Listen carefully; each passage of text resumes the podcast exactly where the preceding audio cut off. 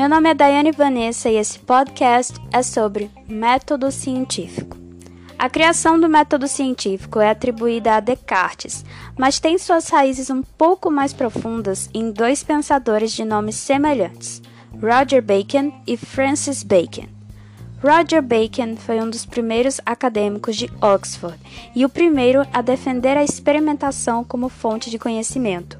Junto com Duns Scotus e Guilherme de Ockham, Roger Bacon foi o responsável pelo que seria a base do empirismo, o pensamento de que a razão e o conhecimento não devem depender apenas da fé, mas também dos nossos sentidos, pois podemos aprender aquilo que tivermos experimentado. Francis Bacon foi, porém, quem terminaria por fixar a base do que Descartes transformaria no moderno método científico.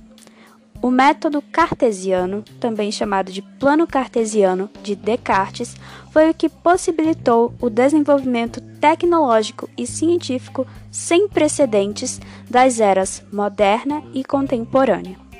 Mas, como a ciência é um campo em constante mudança, o método científico de Descartes passa a ser questionado no início do século XX.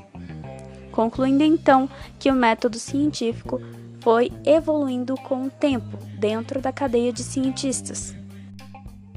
Mas o que seria o método científico?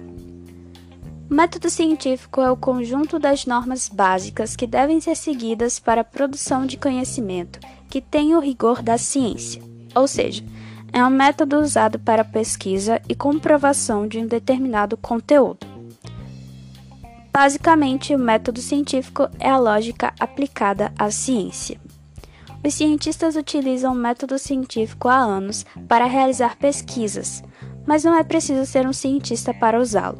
Trata-se de um processo de pesquisa que segue uma determinada sequência de etapas.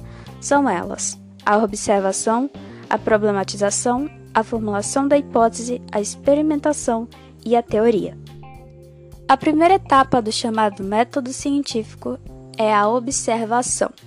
Todos conhecem o conceito de observação, e essa é a etapa em que o pesquisador observa uma determinada matéria ou fenômeno, ou trazendo para o cotidiano qualquer problema percebido. A segunda etapa é a elaboração do problema, a problematização. Essa é a fase do questionamento. Nessa etapa, o cientista ou pesquisador elabora perguntas sobre o fenômeno ou material analisado, tais como: por que esse fenômeno ocorre? Como esse fenômeno ocorre? Quais são os fatores que originaram esse fenômeno? A terceira etapa é a formulação das hipóteses. Hipótese é uma suposta resposta, uma suposição a etapa em que o pesquisador responde às perguntas feitas na etapa anterior. A quarta etapa é chamada de experimentação. Nessa etapa, experimentos e pesquisas bibliográficas são realizadas com base nas hipóteses levantadas. O objetivo é encontrar a resposta para cada um dos questionamentos que foram elaborados. A quinta etapa é a conclusão, a conclusão de suas pesquisas. A conclusão é a etapa em que o cientista verifica se os experimentos e pesquisas realizadas correspondem aos questionamentos levantados. A sexta etapa é a formulação de uma teoria. Existem várias teorias baseadas e que passaram pelo método científico, como a teoria do Big Bang ou teoria da gravidade. A sétima etapa, não muito falada, é divulgar os resultados. Sendo divulgada sua pesquisa, ela pode ser melhorada ou questionada pela cadeia de cientistas.